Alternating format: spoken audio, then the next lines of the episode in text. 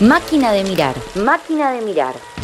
Conversaciones sobre películas, series y todo eso que te permita justificar por qué postergás lo que deberías hacer. Máquina de mirar. Máquina de mirar.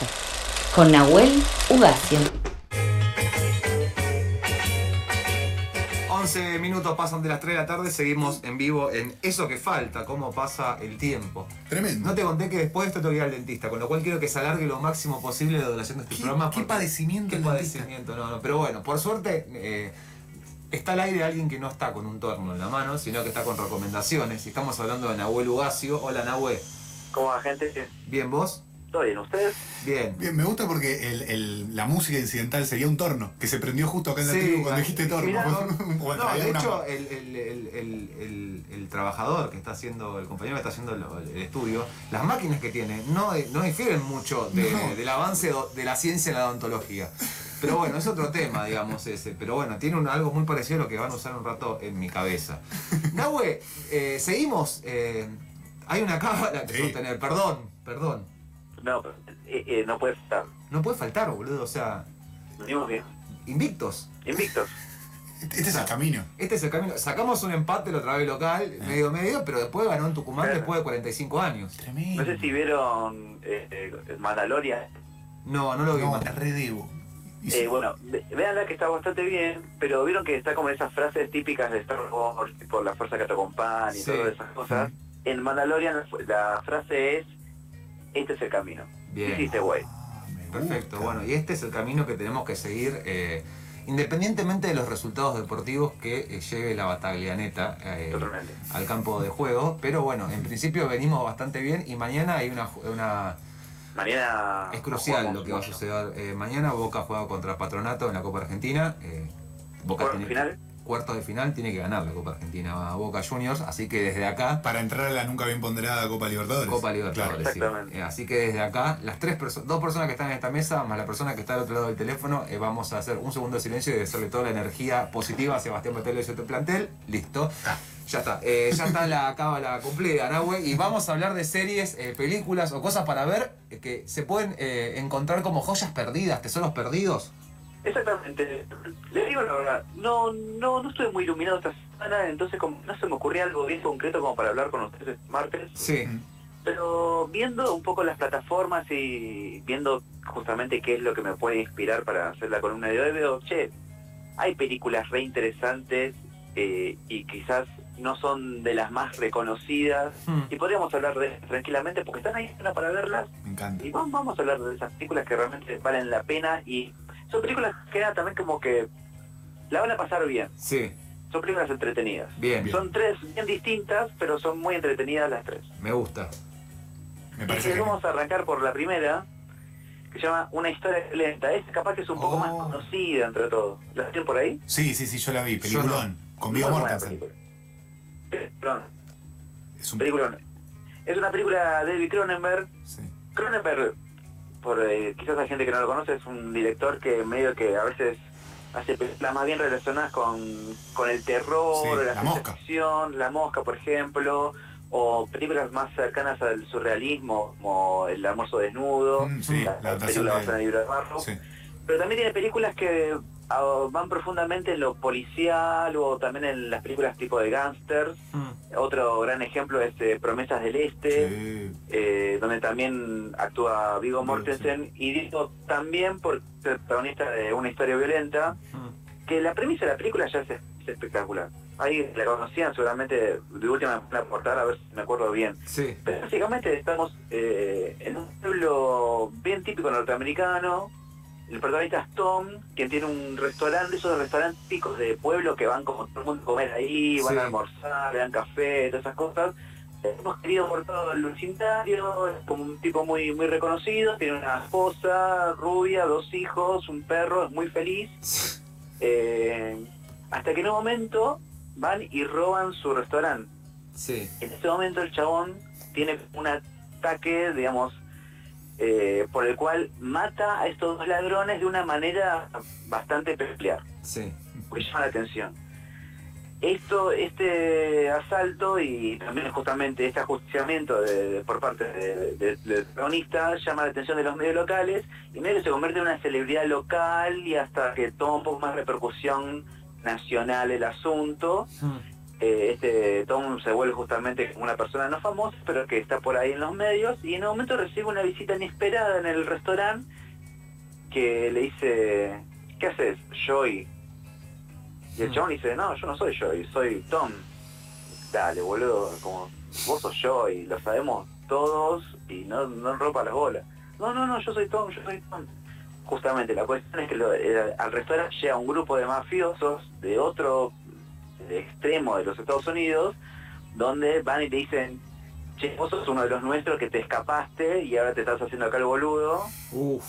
y a decir la verdad, al cual igualmente Vigo Mortensen lo niega rotundamente y a partir de ese momento los gángsters empiezan a acosar a su familia para que, bueno, ver eh, justamente si, si Vigo Mortensen nos está diciendo la verdad o no. Bien. Eh, esa es un poco la premisa de la película, que a mí me parece espectacular.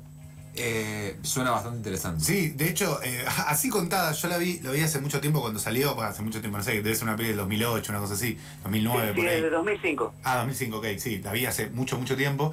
Pero así contada es muy loco porque me hace acordar a la, a la trama de El Gran Lebowski, ¿no? Como que está esta También. confusión, ¿no? Como esta che, Sí. che, vos. Y a- ahí había una confusión nominal, en realidad, y era, y era otro el camino. Acá la confusión va por otro lado. Pero, Claro. pero me hizo acordar así, contada la trama. Una historia violenta, entonces. Bueno, en un momento hay una escena muy justamente de Ed Harris, además que es el, el- es un gran actor que hace del gángster que va a buscar a, a- a esta persona. eh, le habla a la mujer de la esposa de Tom y le pregunta, ¿y vos te crees que el chabón este es tan bueno matando gente? Que eh, hoy le estuve repasando el tráiler y mo- mostraron esa escena y es como se te pone un poco la piel de gallina. Sí. Este, como decíamos recién, una gran película. Esta película la pueden ver en HBO Max Bien. Bien. plataforma que la verdad que tiene un catálogo muy muy bueno y un dato que encontré por ahí que es bastante de, de, ¿eh? esta es la última película que fue editada en VHS Mira, Como la, la última, la última. la última de la historia Me vuelvo loco. Bueno, más todavía para verla. Claro, pues fue en la época de la transición, claro, al, al ya al DVD. Claro ahí ya a partir de esta película nunca más existió el VHS Me vuelvo loco. Bueno, entonces en HBO eh, Max, una historia violenta es la primera recomendación de Nahue. así es y la segunda que les traigo esta ya es una película vieja de 1959 y se llama en inglés Bucket of Blood que la traducción podría ser como un balde de sangre ¿Un bate de sangre? un balde Un balde. Un de sangre, pero en su momento acá se estrenó con el nombre de El falso escultor. Mirá. Muy, pa- muy- muy parecido. Sí, sí, sí, sí, muy parecido. Pero van a ver que incluso tiene más sentido eh, la traducción que el nombre más amarillista de la original. Bien, Mira. ok. Esta película, como decía, de menos es una de esas películas que se ve, esas películas que de bajo presupuesto, Sí. que servían de una manera para, dentro de lo que eran la- los cines en ese momento, donde no iba a ser una película, sino que iba a ser como un conjunto, Sí. era como las películas que estaban en el medio, antes de presentaciones más grandes, eh, y dirigida por Roger Corman. Eh, de nuevo vamos a hablar un cachitito al menos de sobre director, no sé si conocen a Roger Corman en la No. mesa. No, yo no lo tengo. Roger Corman era un director y productor de cine muy conocido justamente por hacer películas de clase B, quizás unas más celebradas es La tiendita de los, horro- de los horrores, Hmm. eh, eh, pero a la vez es una persona que trabajó un montón con gente que, de- o sea, o impulsó talentos que después se hicieron realmente muy conocidos. Por ejemplo, hay muchos directores que trabajaron con Corman en varias de sus películas y después justamente hicieron gran carrera, como Francis Ford Coppola, Ah, Scorsese, Peter Bogdanovich, eh, James Cameron, eh, y, y la lista sigue. Como un Lo mismo pasó con, claro, lo mismo pasó con actores. Actuaron, por ejemplo, en las películas de Corman, Jack Nicholson, Peter Fonda, Bruce Dern, Dennis Hopper, Robert De Niro. Ah, O sea, Corman es un, era un gran impulsor de talentos. Bien, Primero eso. bien. Auspiciante. claro. Exactamente. Pero vamos a la película, Sí. eh, A Bucket of Blood, es una película protagonizada por Dick Miller. Dick Miller también es de esos actores que quizás lo ves la cara y te acordás de que estuvo un montón de películas, quizás eh, haciendo un, peli- un papel chiquitito, Sí. pero que estuvo en montones de películas. Eh, Dick Miller, ese protagonista, es un es un camarero en un, en un bar de beatniks.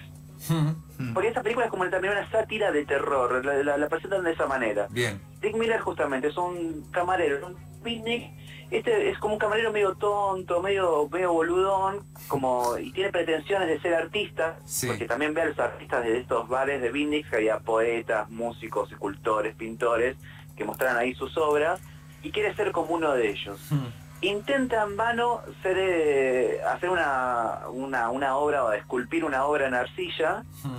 hasta el momento tiene un accidente peculiar. Eh, sin querer mata de un cuchillazo a, un, al- a la gata o al gato del- de la vecina. Sin querer, Eh, sin querer de un cuchillazo. Sí. Eh, entonces el chabón tiene que incluso cubrir de alguna manera el, la- el asesinato y no se le ocurre mejor que cubrir a ese gato muerto de arcilla. Bien. Y presenta eso como una obra de, No. de, eh, digamos, de, de como, como, como escultor. Bien. Como una especie de además taxi- esta obra es, taxidermia. es un éxito. Ah, me vuelvo loco. Ah, por eso el el título mundo- de argentino está bien. Claro, exactamente, exactamente. Y en un momento como que el- en el bar empiezan a incluso a promoverlo, decir, che, vos tenés que hacer más de esto, mirá qué bueno que está, este gato es re, re realista, porque aparte lo, lo, lo, lo, lo- lo cubrió de arcilla incluso con el cuchillo, entonces era como algo bastante tétrico también. No. Y para un poco para continuar, no voy a contar todo obviamente, ¿no? Pero lo que sucede luego es que empieza a matar gente y, con- y convertirla en una Ah, estatua. se va de mambo, se va de se mambo. copa. Se va de mambo, muy de, muy de mambo. Es un peliculón. Aparte, como cine clase B, esa película debe durar una hora, es bien cortita, pero es más que entretenida. eh, la historia y, y- y justamente esta, esta premisa es muy interesante. Y también por esa cuestión de, de, de esta sátira al movimiento beatnik y al, Claro. y al movimiento justamente folk de, de los, de los últimos años, de los años 50 o principios de los 60, que también el contexto es bastante interesante, no había tantas películas en ese momento que incluso se hablan abiertamente de, de drogas, cosa que no pasaba mucho en ese momento, pero bueno, esas películas bajo presupuesto de alguna manera tenían un poco más de libertades para hablar de esas cosas. Y bueno, eh, A Bucket of Blood es una película ícono de, de, de esos de ese tipo de películas, así que es más recomendable. Y me, y me parece muy interesante lo de parodiar a la contracultura, porque uno podría Total. decir que en esa época los beatniks podían ser la contracultura, pero a, a- a su vez, en cierto momento, se convierten como todo, en una cultura medio mainstream, con lo cual criticarla o reírse de ella debe ser sumamente gracioso. Y aparte porque era una película que también iba apuntada a ese público. Claro. Claro. Ah, el luego lo que había en la película es justamente esa gente. De alguna manera también era reírse de sí mismos y también reírse justamente. Es, es- eh, a veces el tema sátira tiene más que ver con eso, es más reírse entre nosotros de una cuestión que de la cual estamos mucho más consensuados que otra cosa. Claro. Sí. Esa película la pueden ver en... ¿Se acuerdan que hace un tiempo hicimos una entrevista acá con un chico que tenía una plataforma que se llama homeagain.tv? Sí, me acuerdo. Bueno, la pueden encontrar en esa página homeagain.tv Sí. o también la pueden encontrar en YouTube. Así que Ah, mucho más que a mano. Muy, muy a mano todo. Muy a mano. Bien, muy a mano. espectacular. ¿Tenemos Y uno más? Ah, más. bien, bien, bien. Tenemos una más que vi hace poco y dije, ah, esto es una maravilla total y no la tenía tan a mano y, y me encantó. Eh, John Carpenter lo tenemos a Sí, varios acá, ¿no? Sí, sí, lo tenemos. Acá sí que, que estamos hablando de un ícono del cine de terror, eh, de- también de- del cine de acción, Escape de Nueva York, Escape de Los Ángeles, Halloween, no sé, un montón Sí. de películas de John Carpenter, uno de los grandes directores quizás de, de todos los tiempos, sobre todo de esto de terror. Vamos a hablar de vampiros. Ah, Mirá. ¿La vieron? No. no, no, yo no la vi. Vampiros es, es, eh, eh, es una obra maestra. Yo, la, la- como decía, la vi hace poco, no podía creer lo que estaba viendo. Vampiros, o sea, para de una manera ya desde lo macro, podemos decir que es una película de terror, pero es un western. No, ya está, tiene todo. Claro, y obviamente el título Vampiros, eh, hay unos vampiros, está protagonizada por James Wood. Sí. Sí. James Wood tiene como una especie de pandilla, que son una especie de motoqueros llenos de pelo, borrachos, bien... Bien motoquero western, digamos. Sí, pero son financiados por el Vaticano Oh, y tienen la misión de ir a de cazar vampiros a nidos de vampiros. Ah, me encanta. Y a la vez están buscando a el vampiro mayor, que es un chabón, no, no me acuerdo el nombre. Son tipo una inquisición, una inquisición de vampiros. Son como una inquisición de vampiros. Claro, exactamente. Bueno, justamente incluso el, el, el tema de que el Vaticano sponsoreando este grupo tiene que ver un poco, es un guiño justamente a la cuestión de la Inquisición claro. y, y, demás. La cuestión es que además estos vampiros es como que eh, se, se, se, digamos, se desarrollan o, o, se van multiplicando zombies. O sea, si un vampiro te muerde, te vas a comprar. Igual es como, es como sucede, ¿no? Sí. Pero si un vampiro te muerde, es inevitable que te conviertas en un vampiro. Te Entonces, ¿qué pasa? En un momento, la película arranca justamente en una cacería donde los chabones van al lugar, al, al nido más grande que habían encontrado. Ah, aparte de una cosa muy interesante. Los vampiros están en... Los nidos son como estas casas, sí. bien oscuras. Entonces los chabones para matar a los vampiros lo que hacen es ir, ir con arpones tipo de... para cazar sí. tiburones, ballenas. Sí. Arponean al vampiro y lo sacan a la fuerza y para que se prenda un fuego en la, en la calle, en la vereda. Hermoso. Tremendo. No, es, es una locura. Los chabones hacen esta, esta cacería, les sale muy bien, entonces ¿qué, van a, ¿qué hacen? Van y festejan en un hotel con música heavy metal, prostitutas. Sí. Y en, esa, en medio de esa fiesta cae como un maestro vampiro, responde al chabón, y mata literalmente a todo el mundo y muerden a una de las chicas que estaban en la fiesta. No. Logran escapar James Wood, otro chabón que es el hermano de Al Baldwin, o sea, Daniel Baldwin, Mm. y, y, y- y la chica esta que está por convertirse en vampira, Sí. Eh, y van los tres de alguna manera justamente a buscar a, a- a este chabón, A al, al vampiro. vampiro malo, Sí. para matarlo y volver para atrás justamente al el vampirismo de la muchacha. Tremendo. Y en el medio aparte también se mete la cuestión esto del financiamiento del Vaticano, que en un momento como que meten la pata, entonces James Wood dice, ah, me estuvieron traicionando, entonces ahora también voy a ir contra el Vaticano. Pero tampoco puedo contar tanto eso porque ahí ya eh, sería Bien. Alta estar rosca. roce de algo mucho más interesante, pero es una película con mucha rosca. Sería, eh, solo la parte de los vampiros no me interesa, pero cada vez que decís nombras al Vaticano, me parece que tengo que verla. O sea, porque me No, pasa que- como, ¿cómo puede aparecer el Vaticano en todo esto? Y digo, che, tengo que verla. Es que a veces eh, Carpenter tiene, usa muy bien esto, de que quizás en una premisa bastante superficial te mete algo mucho más profundo y mucho más interesante con condimentos políticos o condimentos que tienen que ver con, con cosas mucho más eh, intelectuales, por decirlo de una manera. Así que estás viendo una película de vampiros, pero también estás viendo una película sobre justamente la, la interna del Vaticano, y la Inquisición y demás. ¿Dónde se ve? Esta película está en Netflix. Ah, perfecto, bárbaro. vos. Vampiros en Netflix, así nomás. Vampiros en Netflix la encuentran facilísimo. Nahue, eh, bueno, tres recomendaciones para este fin de semana eh, primaveral que podemos eh, disfrutar un poco del aire libre y volver con... eh, decíamos que la primavera aparte es una buena excusa siempre para terminar cualquier plan con una birra, porque Claro. no también una, una birra y una película. Oh, con un proyector en la Con un terraza, proyector dale. con una tela- Dame, una porque- terraza. Me pintaron la casa de mi vecino en la terraza y tengo ahora para... se puede proyectar tranquilamente. Ya está. Ah, que, plan. yo pensé que, que, que había olor o algo. No, no, es una pintura. Pintaron la casa de mi vecino y hay mucho de la pintura. Eh, Nahue, te agradecemos un montón. Y No, nada, nos vemos el martes que viene. Nos vemos el martes que viene y esperemos Y que, vamos, que vamos, que siga todo Vamos. tan bien como hasta ahora. Ojalá que sí. Pasó Nahuel Ugacio con máquinas de mirar, tres recomendaciones. eh, Espectaculares. Yo la gran escultor me la veo hoy a la noche. ¿Sí? Sí. Bueno, mañana te escribo y vemos, Bien. vemos qué, qué decís. Hasta las 4, última media hora.